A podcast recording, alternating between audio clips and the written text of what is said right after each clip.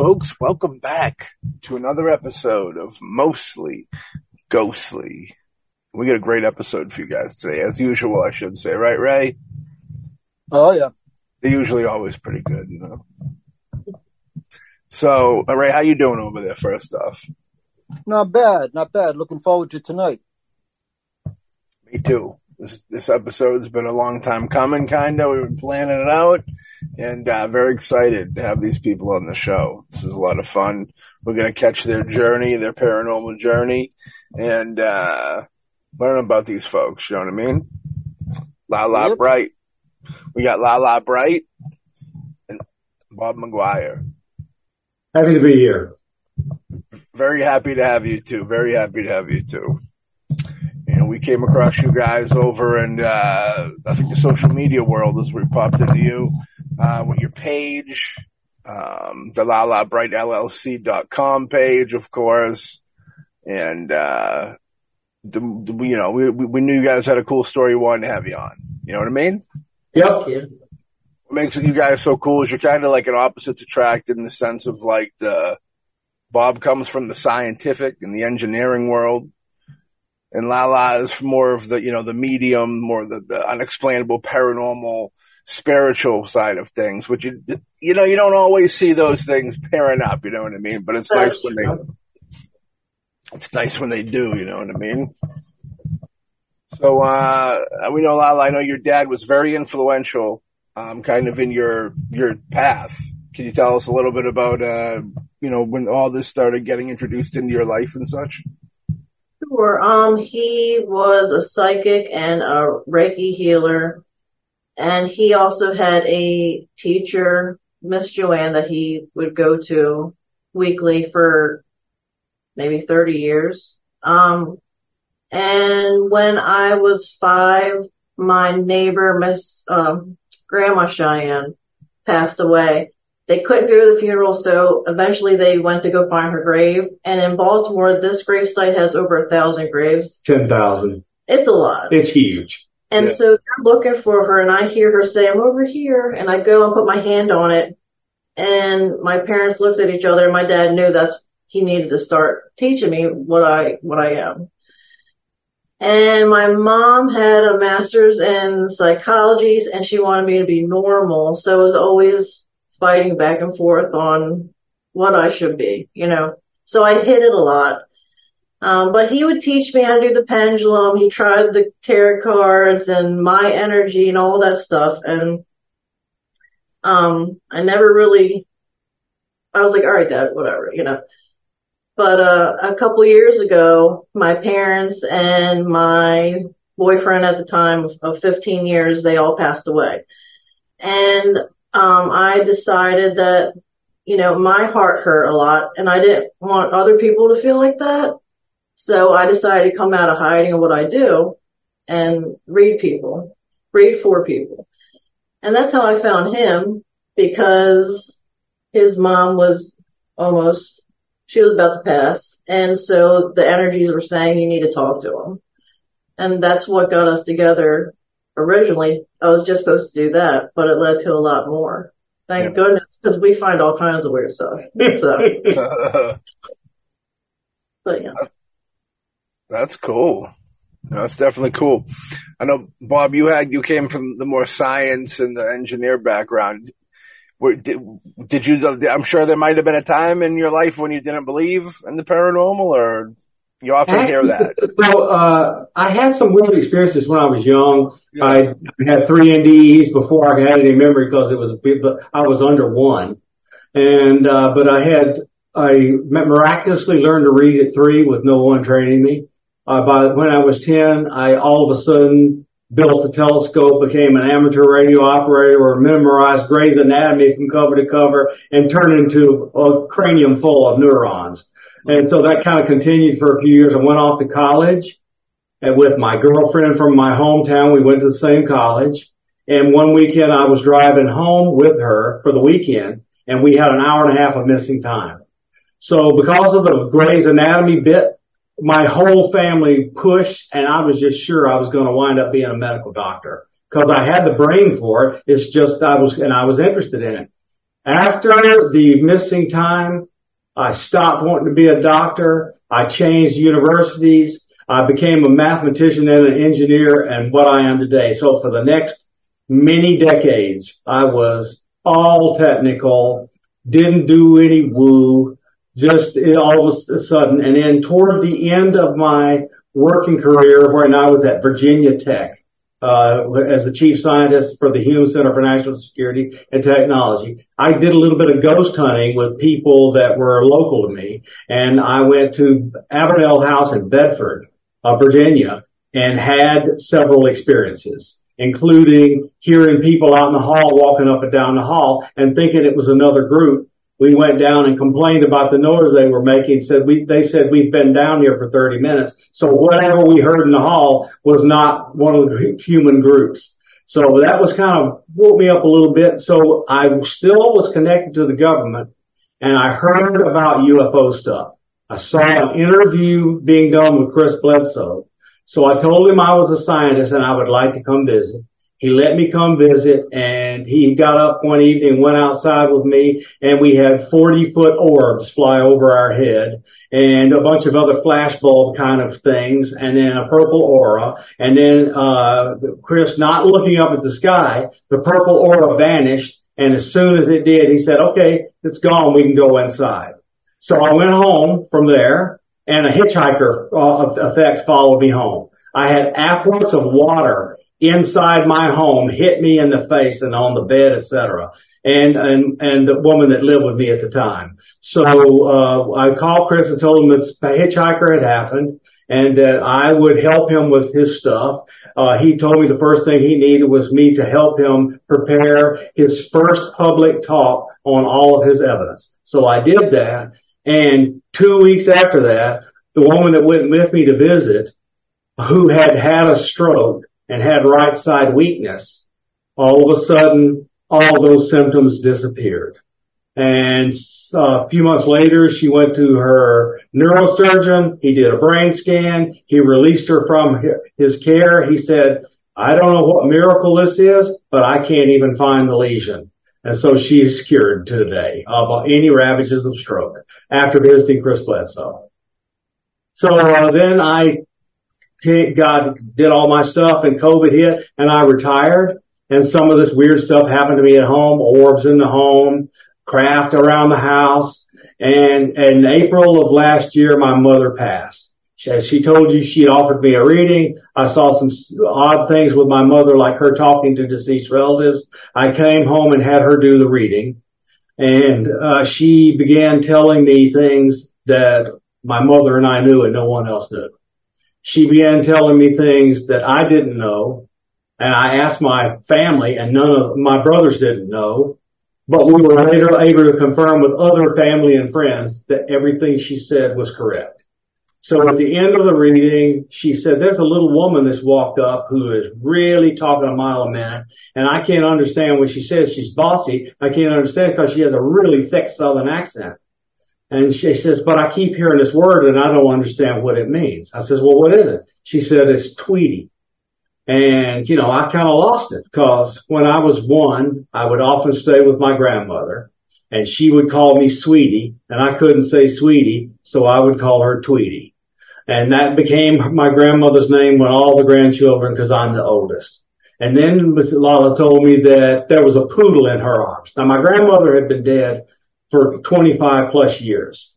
And she raised poodles. I mean, really, really did. And the poodle that was in her arm was her favorite named Pierre. So then we began investigating all the other stuff that she had going on in her head and around this stuff. And she quickly began telling me of quote dreams she had and being a UFO person by then, I realized these dreams were recovering memories from abduction events. Yeah. So we began exploring whether or not she had alien ET connections and it quickly became clear she did. And we kept working and working together, fell in love, and now we live together. Boom! Meow. Well, I like it. kudos, kudos. Uh, yeah, the I always love like the the, the mili- there's like the military and the when they let you see the certain things. You know what I mean? it's it's you know it's something. And then what was it? What were you saying? The, the water, the water, something about water when you got back to your. It was like it was like out of the middle of the air without it being visible. It was like a ghost was shooting me with a water pistol. Really? Yeah, right out of the middle of the air. I dig it. So where do you where do you two kind of settle? You know, a thin there's a thin line between, you know, the alien world and then you know, like with the ghostly. You think where do you how do they coincide with? What do you guys think about that? I used to think they were very different. Now, I I think they're much more similar than I realized they're they're so easy to connect to to speak with they just feel different so the aliens are energy beings i don't know what they like to be called but they are very professional feeling and the spirits that were human are very still emotional. They're they're just like us you know? But i i, I want to know do they live in the same dimension? It feels like they do. And can we somehow get there without having to pass over? Can we somehow scientifically create a doorway, you know? Yeah, we've, we've often... in response to this desire, I bought a books, a bunch of books on uh, out of body experience and astral projections, and I'm working my way through it. Yeah, we often talk about the question of whether or not they share the same heaven type deal, because that'd be kind of interesting. Yeah, like an alienation, but like. uh So I have I have a story. We we've become friends with Bob Luca, and Bob Luca was Betty Andreasson Luca's husband. And Betty Andreasson was taken by UFOs many times. And in one of her adventures, they, she was taken to their home planet and she met, quote, God and knew that she was talking with Jesus. So there is some kind of connection. We found a cross shaped craft in the sky and it showed up on a couple nights. Yeah. You know, it's amazing. It makes me wonder, is, is that where it started? You know? Mm-hmm. It, it, was just, we heard this really fun theory, if you will, of, um, like, like alien, like aliens being demons in a way. Mm-hmm. Where it's like a tr- they're tricking you in a way type deal. Like for you to think, you know, that there was one, then you almost like dismiss the God thing because then, like the thing about the heaven, it's like, well, we'd have this wasn't in the Bible. You know what I mean? Like, what's going on here? So some people call what what permeates the universe and kind of makes it run yeah. God. Some people call it the universal consciousness. Right. So whatever it is, it's real and it pervades everything and it's everywhere. And we are small pieces of it. Yeah. And there's now scientific theory which says exactly that, done by Dr. Donald Hoffman at the University of California, Irvine, who's a cognitive scientist, and he says there's a gigantic set of things which makes up consciousness, and we are a, a projection of a little piece of it. So you hear, you hear the woo people regularly say, we are facets of the universal consciousness, and he's got a theory which says exactly that. Truth. Now, Lala, you said you've always had the gift, even though you didn't quite publicly express it. Before you kind of were public with it, were you doing it with friends, or was it just something you kept completely to yourself?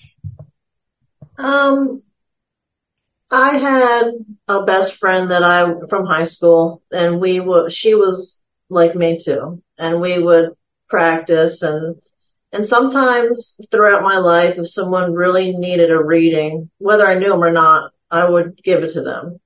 Um, but for the most part, I was very quiet about it and I'm, I'm super shy. So yeah. I'm a loner anyway, you know? Me too. I'm with you, sister. you know? It's like uh like a spiritual club in high school. You think they have all these different clubs. There could be like a spiritual club where yeah. people could gather to talk about things like this, but they could be afraid of something like that, unfortunately. Right. I think they should have that because it's real. Well, I grew up in the South and they would have sent us to the preachers to be saved. Right, right. Mm-hmm. Get the demons out, yeah. Yeah. Ray, what do you think up there? Well, I was taking a look at, uh, list, well, actually listening and my mind flashed on if you go back to the older uh, Hindu beliefs, and one concept is the oneness. Yes. Everything it's simply the oneness. Yeah. And quite often, what you do is you have different sages saying that uh, we are projections of uh, awareness. So it all falls in the line with what science is catching up to, even on a quantum level with recent experiments they have in the, and you can go even way back. Some of the first ones, the connectedness, interconnectedness of everything, even on a quantum level. So it, it is like science is catching up to reality. The reality is there is one, and we are that one experiencing itself.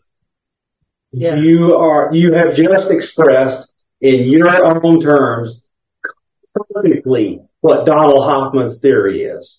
That's that, but he's done it mathematically and you're doing it from a spiritual viewpoint. Uh, and I've been a mindful meditator since I was a teenager and I do it less now than I should, but I still do it. And I can tell you when you, when you get in a really good state, you are one. And she did a reading for me once where she clearly astral projected, but with a, enough of a connection to her body, she could talk to me about what she was experiencing. And she went off and experienced the universal consciousness and this universal, unbelievable, unconditional love. And then came back home and got pushed around by some entities. Hmm. Yeah, I mean, there's the there's the the cautionary tale of things you got to wor- worry about. You know, you have that and bring, bringing things back always. Have you ever been in a situation where you thought the person couldn't handle the truth that you were that they were looking for? Yeah, a couple times. Um, so a family member had murdered someone. And they found after the reading, they did find this out, but um, I actually ended the reading because they got really upset and I felt really bad and it, that was hard. Um, but there's funny ones like um, a wife that had passed away came to me to find her husband. I found her husband online and I'm seeing these, I, I'd never read anything like this before. I'm seeing these images because they show me photos like a family photo book and it's like chains and whips and all this weird stuff. And I'm like, does this make sense? I didn't know how to tell him. I was like, does this make sense? He's like, oh yeah. So they were heavy in like the Dom sub stuff. Yeah. That was a first for a spirit. Usually it's real sweet, uh, you know. And so that was her valid way of validating their love for each other. So She may have been horny on the other side or something. we, we, we were together and she began hearing uh, a, a, a ghost talk to her. Mhm. And it quickly became clear to me in, in a few minutes that she was talking to a friend of mine who had passed. And this friend had, was, we, everyone was sure that he was dead, but he was never found. His car was found, but he was never found. And in my opinion, given her readings and the things she told me, the theory of the case by the locals was wrong. And I understand, given that I knew him fairly well and I knew things about him, the story she told, which I will not repeat here, is the true story. And he was murdered for personal reasons. And it was, it's just awful. And there's nothing you can do about it. You don't dare go tell people because it's horrible. And some of those involved are still alive. I used to do cold cases and I stopped, but so, um, an ex-police officer just asked me to be part of it, a group again doing that. So those are, they're interesting. They're a little sad, but Yeah. it's nice to know. So like, what would be they? The cold case would be you'd like show up on the crime scene type deal and No, walk they, us through that a little bit. so I read eyes. Um, and one eye shows the outer self that you present to- to the world. The other eye shows all your hidden stuff or, you know, everything. And they show me pictures and I can see what happened, who did it, what, you know, just, they just show me images of what I need to, to decode it for people. Yeah. And so I don't have to go anywhere. They just send it over, you know, the internet. And cops don't like to take people to crime scenes that aren't a part of an investigation, especially if it's years later, the crime scene is now being used for something else. So typically they just let them see the evidence and, hey, what can you tell us? Mm-hmm. Will they ever show you like headshots or what do they call them? They don't call them headshots. That's an acting term. Um, what do they call that in uh, the police lineup? Did they ever show you like those photos so you can be like, well, he looks like the guy that I'm seeing, or is do you, do you, is it like more? Not at first. Yeah, They just show the person that's missing or that passed. And I tell them, I describe who I see. And then they show, does it, is it this person? I said, yes, that, that's exactly what, you know. They want to hear what I have to say first. yeah, yeah. The usual, I, like the usual suspects movie. With uh, Yeah. ups in my head. Or, or the medium television show, that kind of stuff. But she's never done all that formally, like the woman in medium, like the Arquette woman that plays the medium. Uh, she's never done all that very formally. Yeah, Patricia Arquette, I believe. Yes, Patricia, Yeah. that's her. Good old Patricia. I, I prefer her earlier work, like in Nightmare on Elm Street three.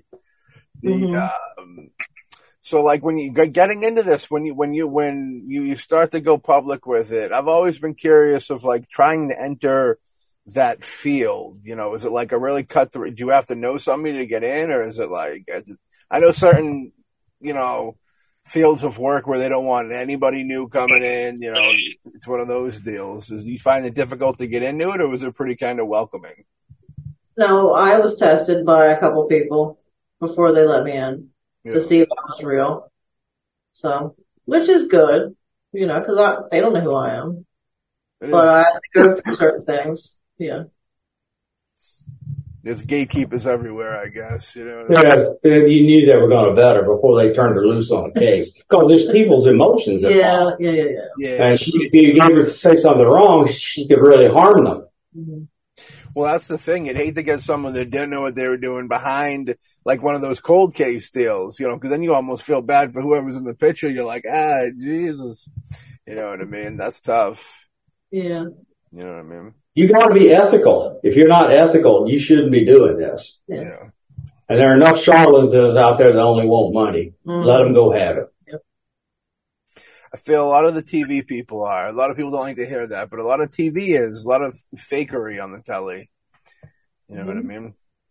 I, I found out, uh, like I said, we are kind of, we are linked into the community, the entertainment community of our area, and I was watching a Storage Wars episode, and by golly, somebody I knew was one of the bidders on the, on, on one of the, the storage containers, and I was like devastated. I said, not even Storage Wars is real? Come on. Like every single thing on TV, I think is a work.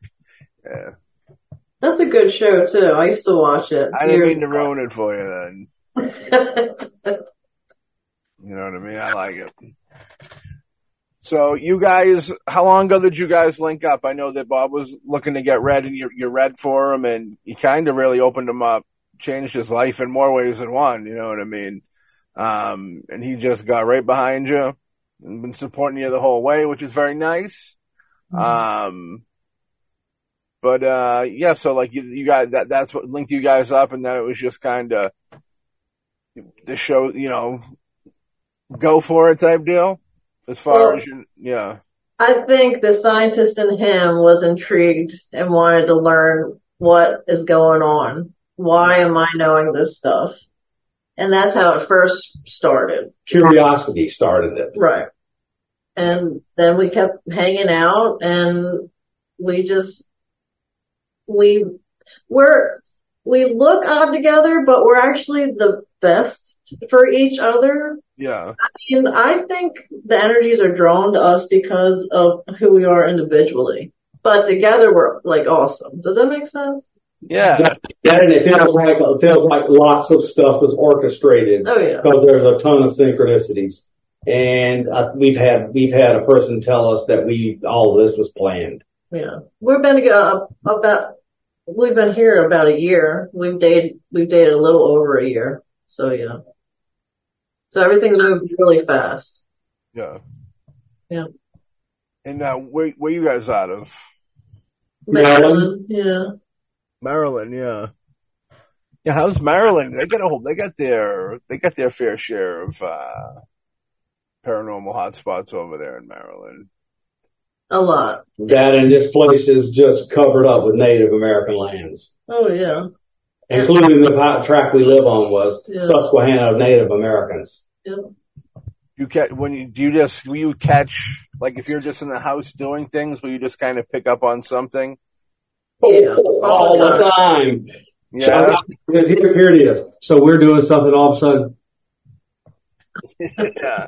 and I know she's talking to something, They're always up there. and I just shut my mouth and don't interfere. Mhm.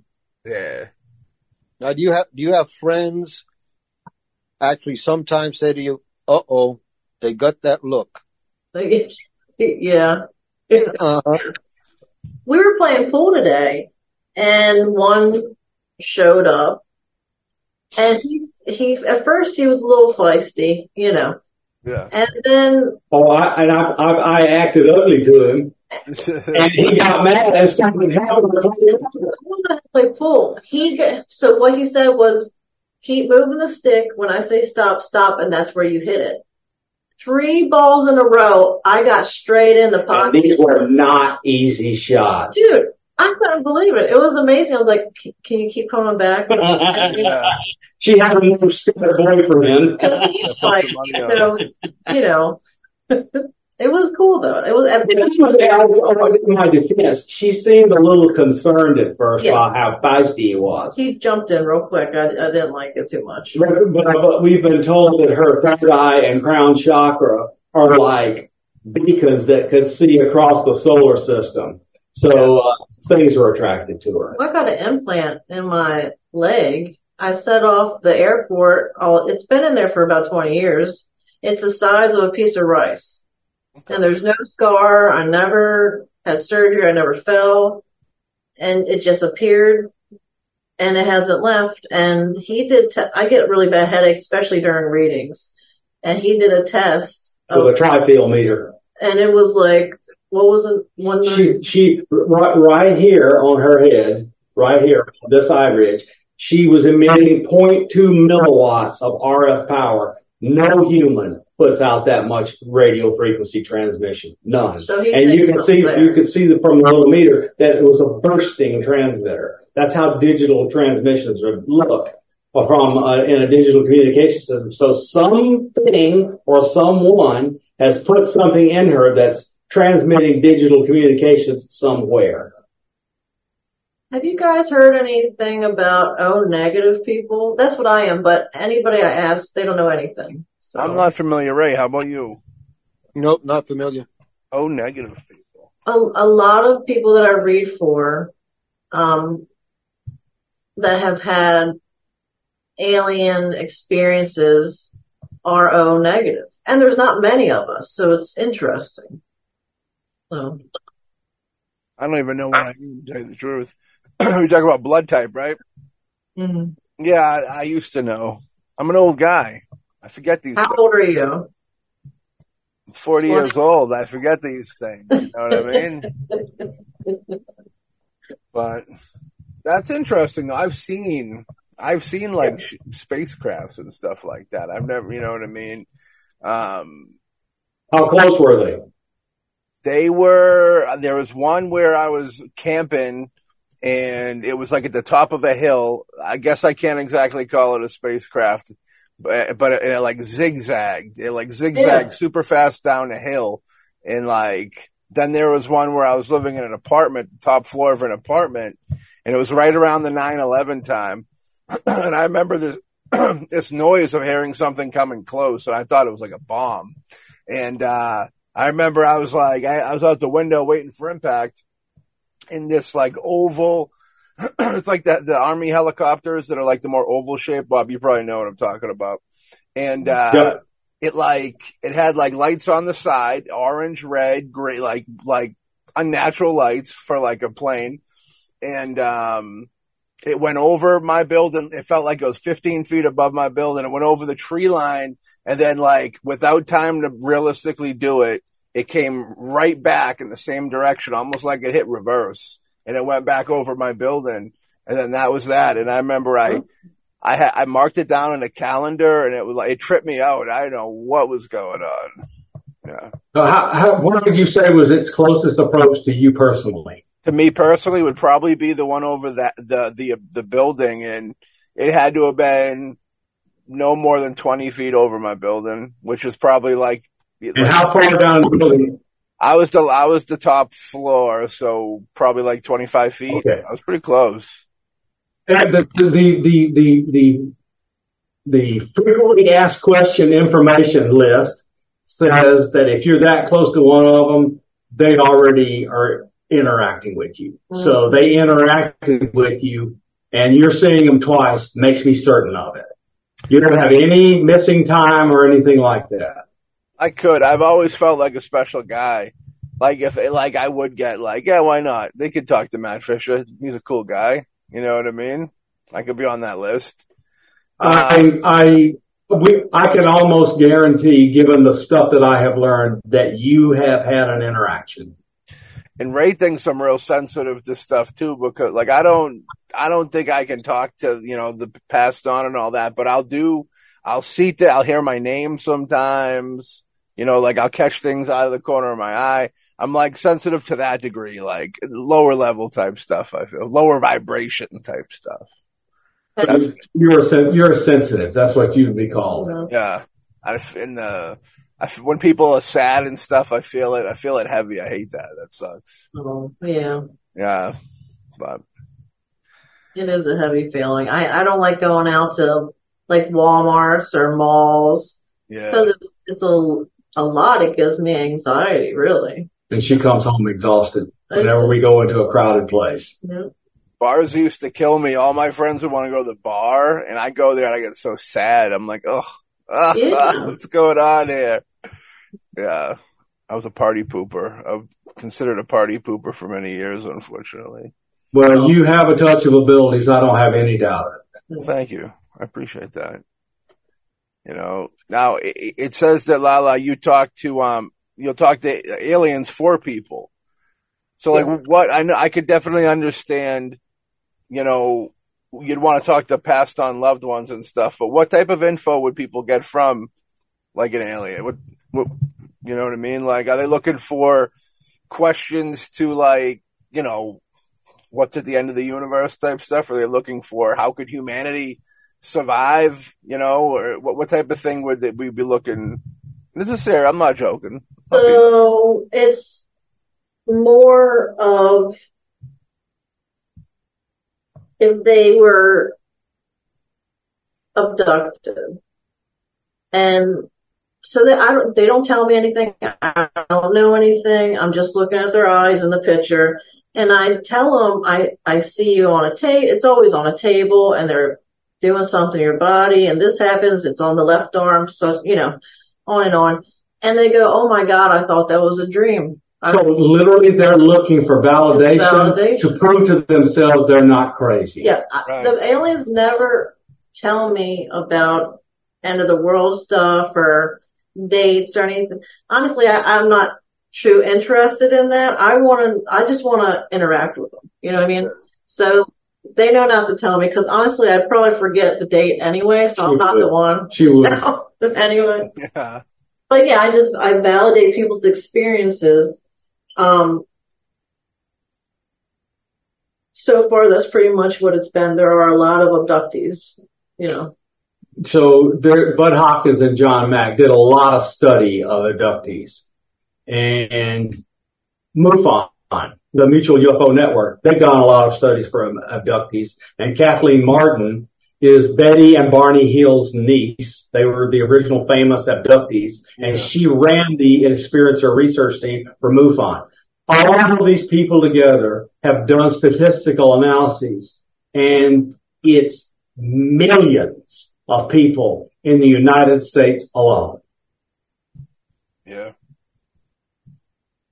The um, I remember the abductees. Like uh, there was a alien st- uh, story of like uh, like the, the cattle mutilation type deal, but it, it was more like uh, they like it turned into like a black like fluid type deal. The black goo. Like a Yeah. black goo, yeah. You would you guys uh, subscribe to the idea that that alien life would be trying to save us in some way, or you think they're just existing and find us interesting? All of the above. I think I believe there is a bunch that is trying to help us. Yeah.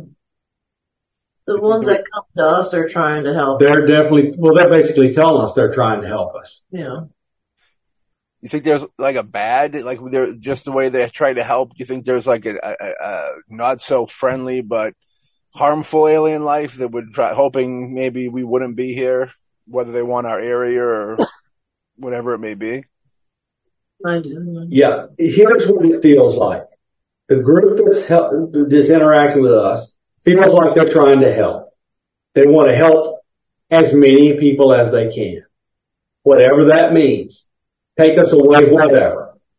The remainder, it feels like, without me being told, but it feels like they might fall during whatever else is coming. Hmm. I think that I've noticed that so different beings have come to us and shown up on our cameras, which we post all of our proof on Facebook for anybody to see.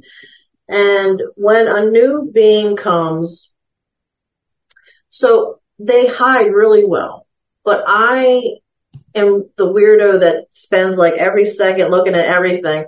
And when I find where they're hiding, the next day and from then on, they come out. They come out of hiding. Yeah. I think maybe if more people just believed, more would come out all over the world.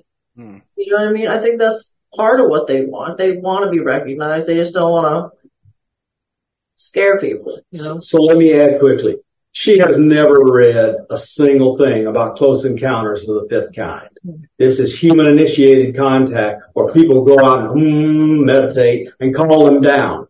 And they, bel- their, central tenet and their belief is that if enough percentage of human beings would do that, they would come down and visit. So, I mean, what, her, what she's intuited is exactly what the close encounter of the fifth kind people believe and is the central tenet of their belief system. Yeah. You know, we often hear people say that they're afraid because we, you know, humanity is so kind of foul to each other that why would they want to get caught up in it and us attack them or something like that? And it's kind of a believable thing, even though I feel like they could, you know, eliminate us easily if they wanted to. Yeah. So if we're energy creatures and we're just temporarily occupying this spacesuit, maybe the ones that are interacting with us are going to take our energy away with them. Your soul, yeah. It's it's uh, it's very interesting stuff. I mean, you could always say, you know, when you, you get a life on Earth, and then when you die here, you go to a different planet and kind of live out through different, you know, whatever that flesh would be. You know, That's a central tenet of the Mormon religion. yeah, When they die, their souls go to their, they each get their own planet. Really? And there, it's a space religion. Wow. that's lonely. You, you get people with you, I hope. I mean, crying for crying out loud. Yeah, I, th- I think so. But they, but they believe in Christ, but they believe he was a paranormal, powerful being who that split off uh, for temporarily to interact with humanity on behalf of God. But they believe in aliens and UFOs, and they believe that when they're when they die, their souls are going to go to a planet. Do they get their own planet or a planet of different, like a, another species? So I'm not a Mormon. I'm going to tell you, I think I believe in red. My, Yeah. my, my remembrance is they each get their own planet, but they're not trapped there. That that's almost like the God thing in a way, where they get to become their own God. You know, where they they run their planet type deal. I don't know, and I'm not a Mormon, so I just No offense to the Mormons. No offense to the Mormons. No, no, no. I mean, you know, they they they live ethical lives and follow a tenet and they're disciplined. They there are tenets of it that are to be admired. Their discipline and their uh, uh, uh, sticking to their beliefs and so forth, and trying to live ethical, decent lives is is is laudable. As long as they listen to mostly ghostly, they're okay with me. So I, I know you kind of re- did a little remodel in the house to make it more like uh, the technology, like bring the technology levels up, so you guys could actually like kind of almost have spirits come there, right, or something. Can you explain that a little bit better? Absolutely. So uh, when when when Dave came to our security camera, we added other cameras inside the house because we were having poltergeist activity, thumps, things moved, things falling off, that kind of stuff, noises in the night, you know. So we wanted to see if we could catch any of it on camera. So we put the cameras up, including in the bedroom, and our bedroom's full of ours. I mean, these are huge things. They are not dust smokes being illuminated by our, these are huge. They do weird stuff. They come like they're shaped like dumbbells and two at a time will fly together. Dust smokes don't fly together. Okay. So anyway, we would see that. So I said, you know, I wonder if we put some outside, if we would see anything. So we put some outside and we started getting craft. We started getting weird orbs outside. We started seeing craft over neighbors' houses and then they started putting light beams down on the roofs of our neighbors' houses and making the roofs transparent. And you know, we just, it just went cuckoo and she's just totally obsessed. I'm asleep while she looks at these videos all night. Yeah, that's how I am. Yeah. The uh, the only you get go down the path of like those the Instagram videos with the kid with the, the weird annoying voice. You got to be careful of those on those paranormal videos. Where oh yeah, Ooh, scary. Just gives me chills in the annoying way of chills. But The, the thing I fear for almost all the paranormal researchers is they don't practice or even know anything about grounding and protection. They are really opening themselves up to a world of hurt. well, I was just going to ask you about that because you were talking about with the spirits at the house, like. You got, you, of course, I'm you fail with the feel with the you, you're down with the follow back material. What do you guys do for protection to keep you safe? You know what I mean? Okay, honestly, we could do more. We should do more. Ah, no. Yeah, Because look, I, I'm the type that I don't have to do anything to talk to them. I just connect real quick. And sometimes I forget to do certain, whatever. Anyway, so, So I'm now her reminder. We, we, we sage, we use Palo Santo, we have crystals up, we have, uh, uh, salt around places, we have, uh, we, we both learned to, I told her how to mindfully meditate and erect, and her father had told her she has just stop doing, it, erect the shield of mirrors around her in her mind and feel like she's imbuing it with energy and it's reflecting bad stuff back and sealing good stuff in. So we are doing that. And, but I can tell you, every time she does a reading, without exception, I have to remind her to close it all off. mm, Mm. And if if I, if I don't, they follow her around for a couple of days and drain her energy. for sure. We get that. I feel we talk about a subject that's too dark. You know, we don't do no, we should do more prayers for that. You know what I mean? Um, so Ray, what do you think the appropriate prayer level is for something like that? Like if you're going out there every day, I assume to some degree battling off with, you know, what could be a negative spirit or something like, I'm sure you wake up to a prayer, go to bed with a prayer. Oh, you, yes. you know what I mean? And, uh, what do you think, Ray? What, what, what would consist of that? What, what, what would be like a safe, you know what I mean? Well, one thing, um, well, I have an advantage being trained as a Reiki master. Uh, one thing I think on a very basic level everybody should do is balance their energies. Mhm. You're less susceptible if you got it. You're balanced. Also find a type of meditation that uses, and some of them you can go much faster than others, but initially it'll take time to master. Uses a good visualization, the flower of life, the Merkaba, whatever. That's something you can, an energy field you can wrap around yourself. Yes. And you do that on a regular basis. Now, I have a particular favorite one that I have what I call the short form. In other words, what it is is, okay, did it. mm, Got That's it. my short form. That works partly because I stay connected with re- on a regular basis doing the long form. So I'm always connected. I'm always keeping that that um, energy field around me. That that is always there. So even if I forget anything that does happen, it's all it works. I had an incident where um, I came up and I was in a particular situation, and it was kind of like, oh, and I could feel it's kind of like, uh oh, someone's probing, something's probing. It, it, it's kind of like uh, best thing to do is if you look at the Enterprise, they have shields up. When it takes a hit, but the shield doesn't go down, they know it. You have your own personal energy shields. When it takes a hit, you know it.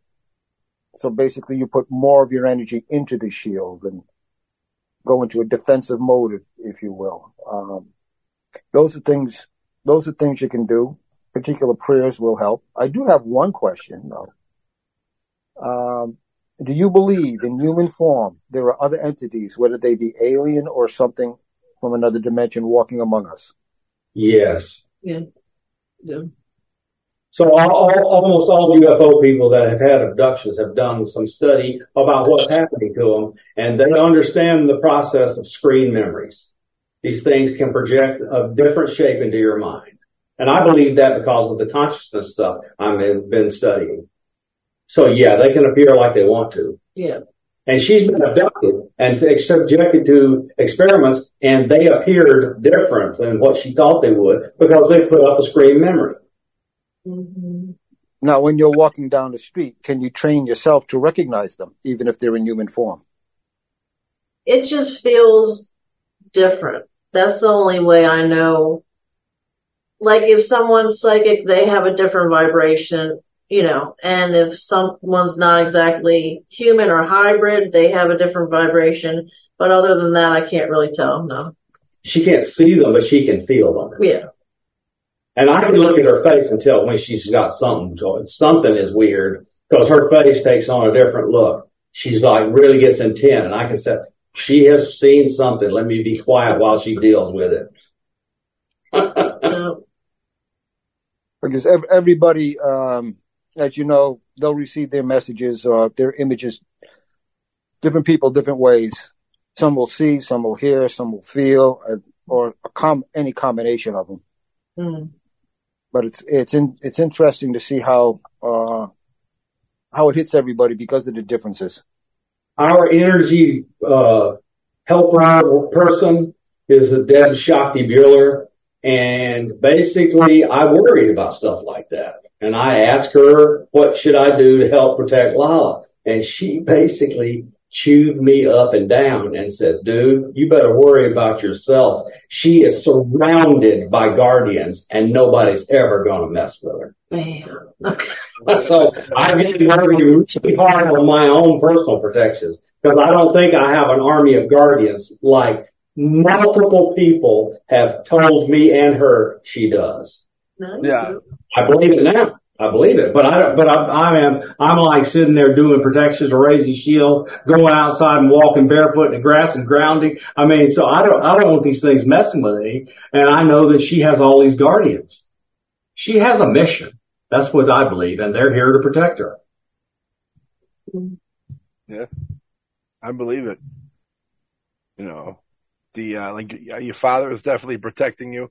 I was talking to a friend of mine today that was um she's been on the show before actually, Jess, and she was like wondering if her dad, you know, was like looking out for her and you know, proud of her and all that stuff and of course, of course, you know what I mean? And they're there. We're talking about how the whole tagged in and you feel them around. Sometimes you feel like uh the burdens of life aren't as bad as they are, and it's almost like they help. They're helping you pick up that weight. You know what I mean? Yeah. Which we got into the deep.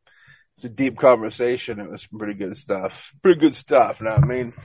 But yeah, I definitely feel you're protected for sure. Bob, you're protected too. You know, You know, so I've been told, but, but, but, uh, and I believe her mother and father and my mother, uh, are really here. They are really here.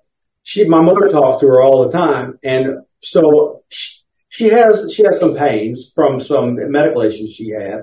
And I began to see if I couldn't imagine uh, holding my hand over her and feeling some kind of healing energy. So I would imagine my hand glowing and getting warm or whatever. And I would evoke her father and literally his visage would come right in front of my face and my hand would warm up and she would tell me that she would, she'd feel better. So I hope that he is helping me help her because he was a Reiki. healer. He was so good and so loved that the Native Americans around here took him into their sweat lodges and their secret ceremonies. And he did it for decades. And I believe they treated him and felt about him that he was a shaman. He was a sweetheart. He was literally the kindest person. He never got mad. He was just a good guy. It sounds like Ray. That was that was a lot like our pal Ray up here. He's been invited in. You know, he's he's quite an interesting character. I always steal the spotlight from him. But he's a we have a we have a video that we should put up. We haven't, but we should put it up. And the video is this figure that you can barely see is walking up in front of our front door camera, up to the steps, and you can see this shape. So enhanced. I said, you know, that looks like that looks like a spear in his hand, and it's like a human body that has a has a big skin over the top of it. Yeah. I talked to, to send it off to a digital forensic analyst, and she agreed. So then I began searching, and like synchronicity, oh, I put in Manitou and Susquehanna because of where we are, and that's on the page in front of me was the image of the Susquehanna Manitou, exactly like the thing that walked through our front door. Dude, we've had you got portals. This is on video we posted. Up in the sky in our backyard, a very large portal opened up. The light swung around it and then shot out. I mean, we've had some stuff. Yeah, we've had some it's stuff. amazing. Yeah. So we feel, we feel privileged and honored and we hope we're doing what we're supposed to be doing. Yeah. I think so. We've dedicated our life to this. Yeah, yeah. She's going to take a break. Is that okay? Yeah, for sure. Okay. I'll be right back. All right, cool beans.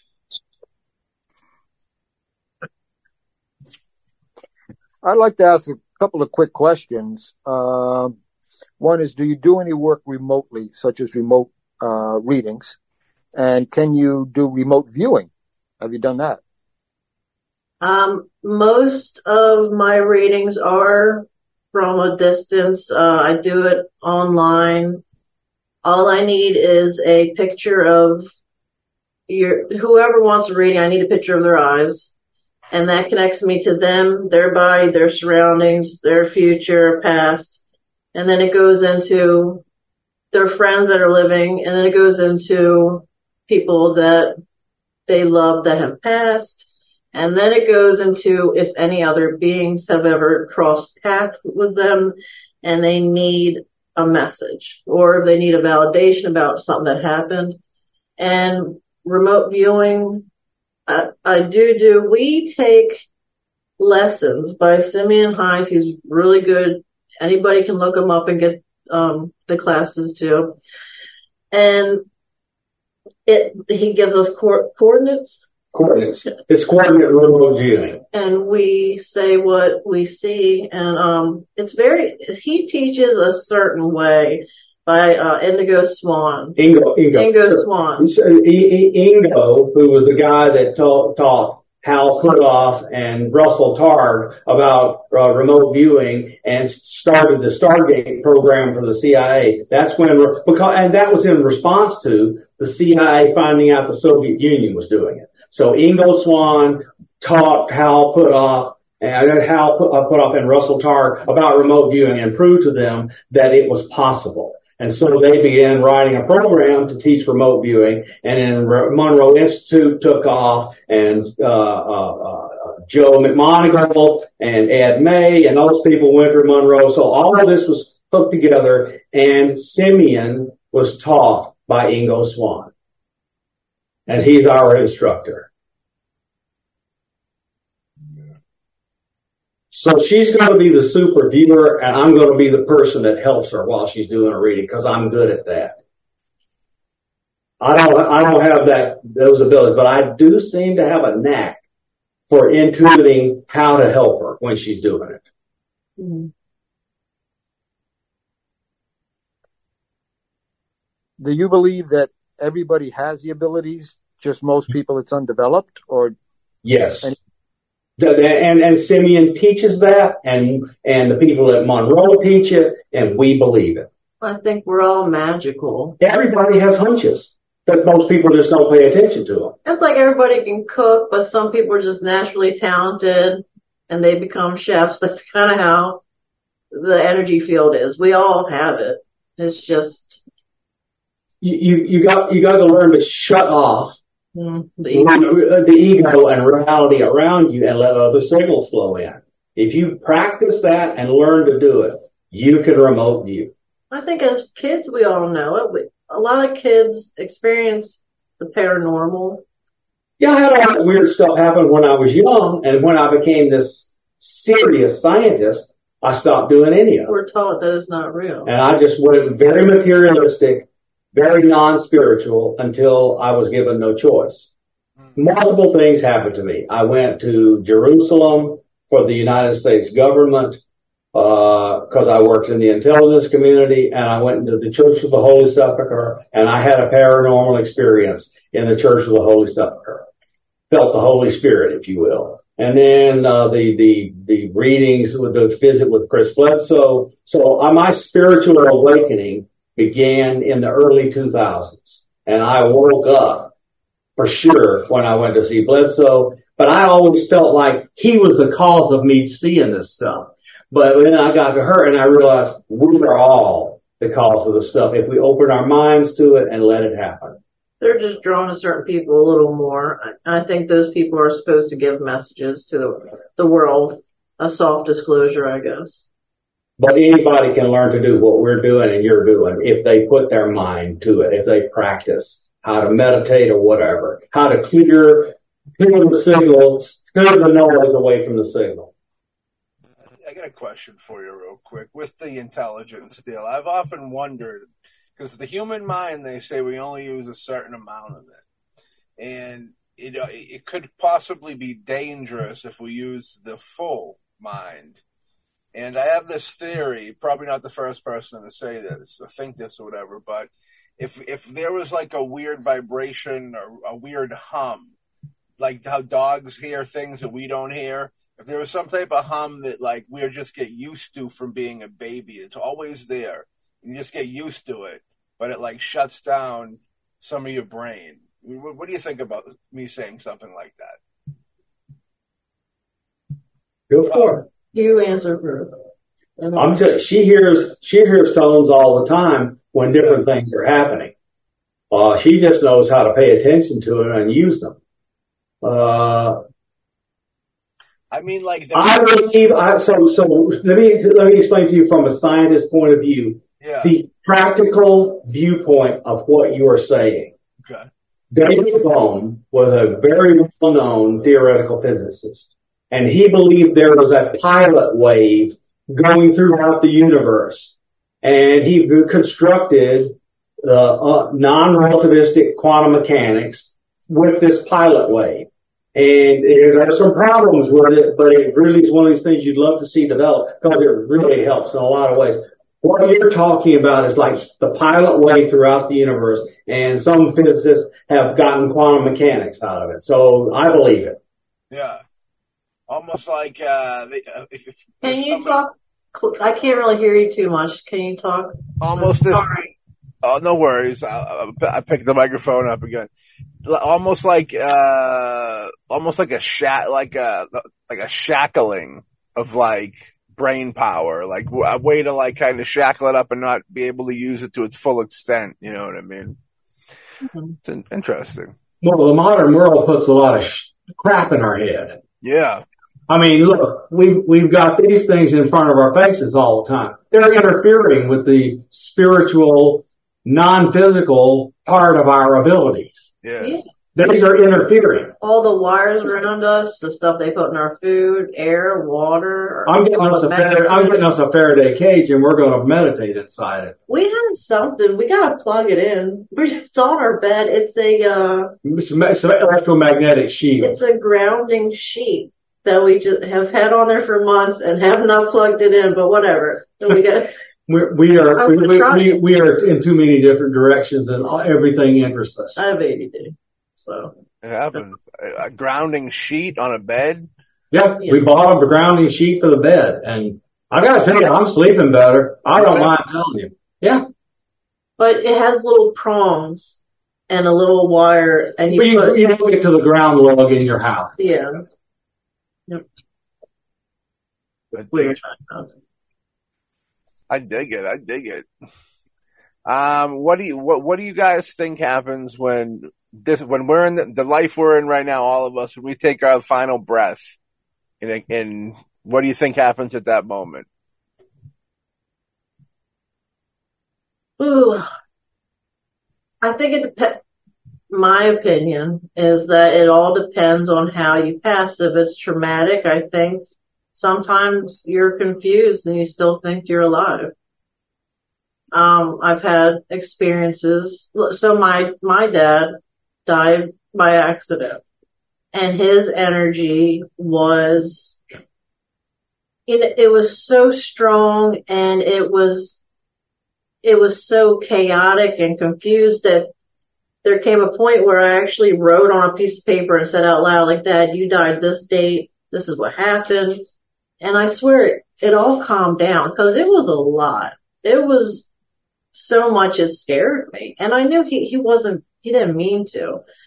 And then sometimes I think that, you know, we just go off into our energy being and back to source. I know real quick if I could say that when I went to see him the last time after he passed in the funeral home, it was just me in the room and over his body, you know, I was just talking to him, saying goodbye, this and that, and over his body appeared the brightest light, hovered right over his chest, and then the lights flickered in the room and it shot into his nose.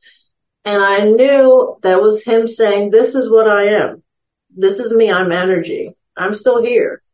And I knew that's what we really, we are that little light.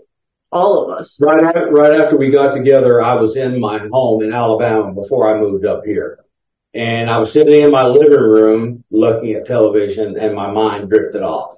And all of a sudden that white hot orb appeared over the couch a few feet away from me. It sat there and it wiggled around for a bit and it left.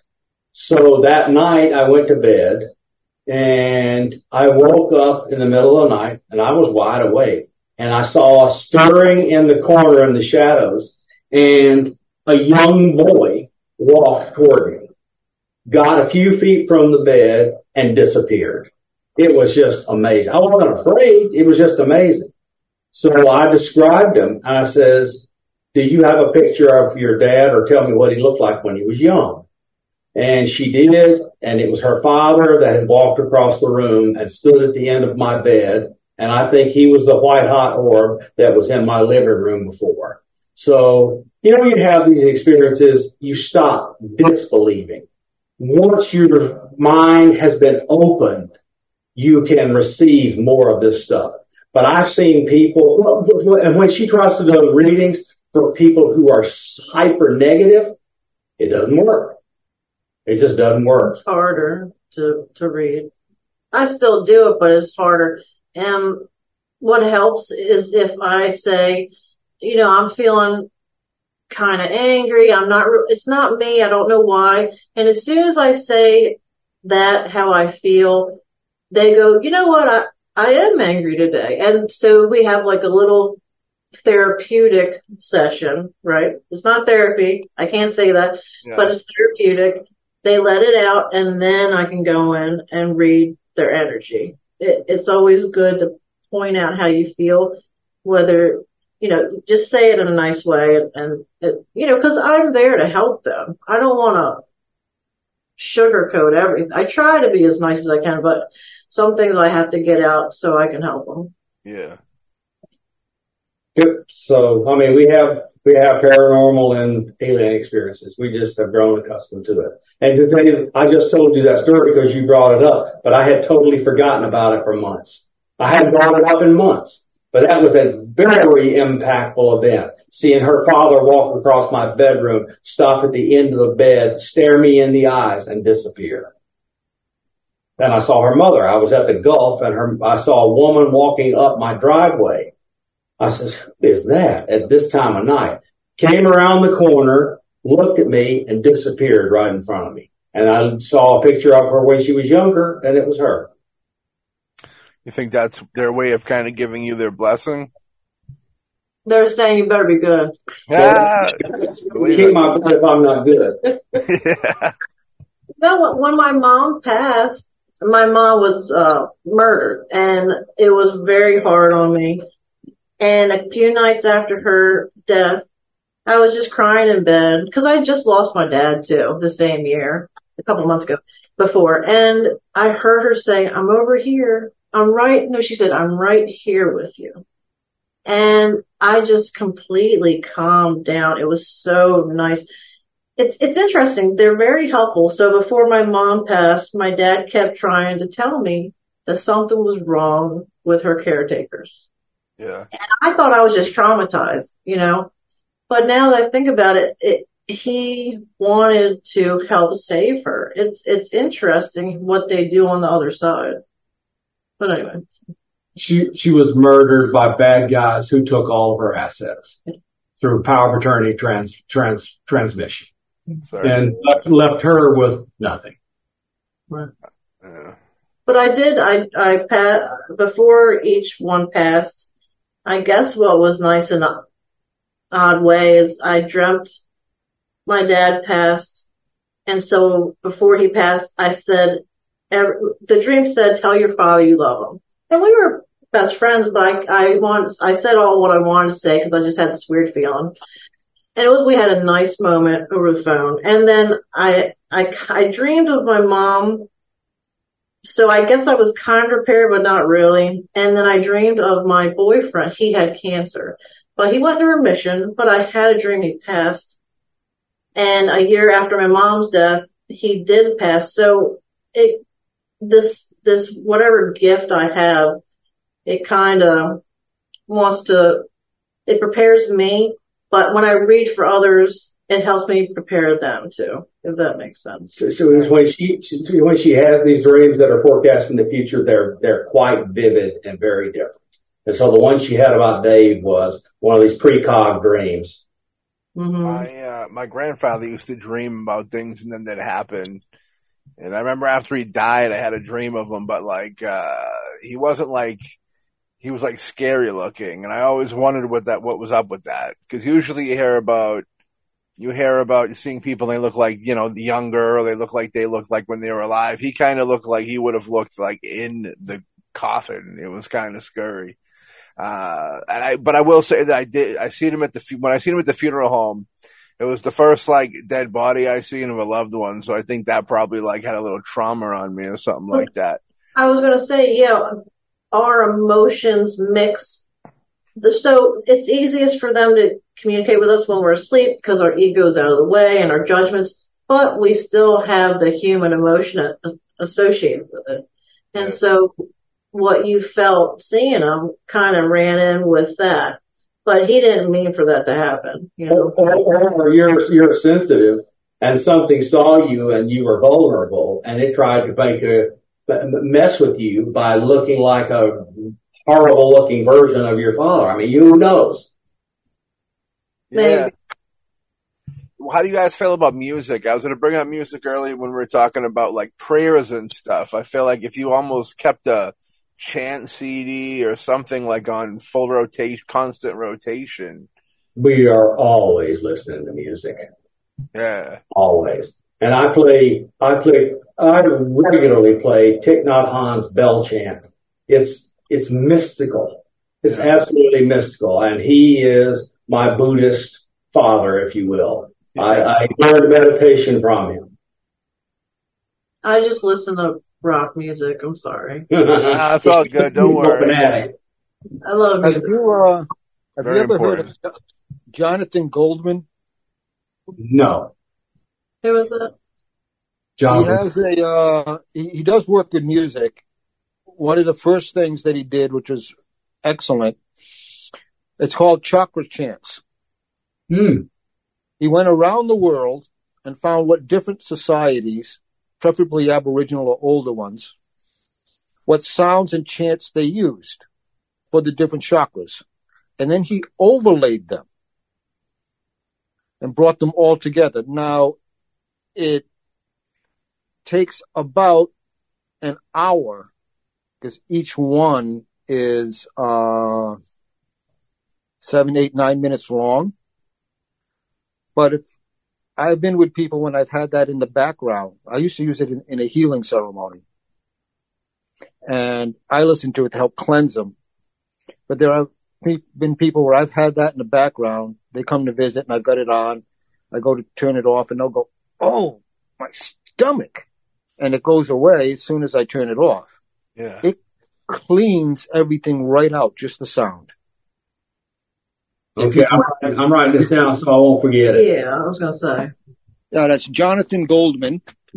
Thank you. Uh, it's a chakra chants. He has two of them. I'm talking about the original, the older one. Hold on. Uh, I'm not sure how old it is, but it's uh, most of his work. His work is good, but the chakra chants is one thing which, even if you're not aware of it, it just moves. It breaks up those blockages in there, lets you get your energy moving very well. If you combine it with a meditation or a purpose, it's even better. But you can put it on in the background while you do things at the home or whatever. Yeah, we we can do that. We we have all sorts of musical playing things in the house. Yeah. I noticed you mentioned the Monroe Institute. You ever use their binaural beats in your meditations?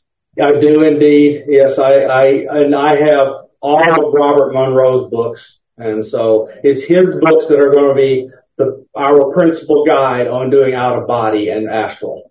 And uh, but she not. She wants to go to Monroe and learn uh, the CIA uh, health uh, methods that the CIA discovered while they were working there, and go through their certification because uh, uh, that that would be really good. I'm not sure that she'll ever want to work for the government, but that's up to her. I mean, Maybe. maybe it's just up to her. If it's I. I, I just want her to uh, go as far as she can, as she wants to, and feels like with her abilities. But she's got remote viewing skills. Agent Lala. Sorry. Open Bibles work too, but I, I you know, in the religious zone. But, uh, yeah, you know, we're, we're gearing down onto the, the end of the show real quick. And, uh, this has been a lot of fun, you know. Hope you guys had fun coming on the show. oh yeah, yeah, this I is really fun. come I on hope we come back when we Yeah, learn. we'd, lo- we'd love to have you guys back on again. You know what I mean? We have tons to Good share. times. We've been working together for uh, under a year. September the first was going to be our first when uh, the anniversary of when we really got going. Yeah. You know, we're making mistakes, we're learning, we're having fun, and we need all the instruction and help we can get. We are not we're not know-it-alls. We know we need help, so we just keep get out keep get out here talking about what we're seeing and happening, and hoping people like Ray comes along and tells us to go look at Jonathan Goldman uh, music. That's what we are doing this for. To tell what's happening to us because we feel that's our job and to learn from the people we talk to. Right. People contact us and they're always, we're, we welcome anybody to share their experiences because, you know, a lot of people don't feel safe enough to talk about it. Right. So, We will take any kind of positively delivered criticism anyone has. Yeah. You're a jerk, we're going to block you. Ah, that's what jerks get around these parts. You know, we, we don't, we don't, we don't play with jerks or lamos. We get rid of them immediately, Yeah, and, life's too short for trolls. for sure. I was going to say, just don't waste your energy. You're protected. That's all. Yeah, exactly. Exactly. Yeah. We we don't need to work. We we don't need to fight with them. Yeah. you know, So everybody go check them at lalabrightllc.com. That's the place to be. Woo! You know what I mean? Well, this was a lot of fun. I, I thank you again, and we'll have you back soon. We love the discussion. This is good talking. It was great. And thank you for saying that because it just jumped into my mind what a dummy I've been. I haven't put her her Facebook page or her Twitter account where everyone can see it on her on her website. I'm feeling like, oh my goodness, I'm just going to fail if I don't wake up. I'm firing you as my manager. She's going to fire me. Is the Twitter the Twitter account the same? happens- Everything happens for a reason. You were meant to remember it right now. yeah, Lala Bright 59 is her on Twitter. You got an Instagram? Uh, that's just my, I have a face painting business. That's just the Okay. face. That's all. You get down the Juggalos? Face painting? ICPs? Well, I know who they are. Yeah, I used Oh, to yeah. listen to them all the time. Yep. So Uh, one person. just let me, let me brag about her because this is also stuff she does. She is an amazing artist and she's face painted at the White House twice. I mean, she's really talented and she took off a while when she, all the tragedy happened and she's coming back now and I'm, I'm so happy for her. My, I get a lump in my throat when I think about how far this woman has come after all that tragedy. But she's coming back to face painting and she is a world class artist. Thank you. World class person. You are a very lucky man, Bob. Very lucky. Yeah, I do- I- I- she tells me every day, Thank you. and so does everybody else, by the way. Hell yeah. Ray, you want to say anything in closing? I just want to thank you both for being on the show. Yes, this was great. Ray, Matthew, we loved it, and I hope we're not strangers. Never. We're gonna have you, back. good energy, and we both feel it. This was fun. We're good vibing. We're vibing good. We're vibing good, and we'll definitely have you back. Have a great night over there, Ray. You have a great night as well. You, you too. Everybody listening at home, have a great night. If you enjoyed this episode, go check out more. And we'll catch y'all on the next episode of Mostly Ghostly.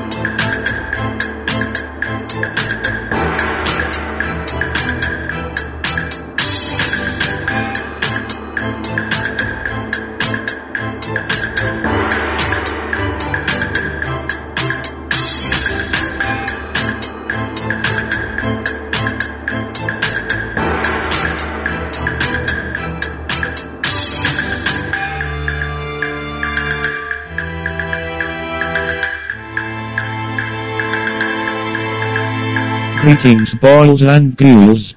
I'm reaching out from the grave, don't you know? I recently passed away.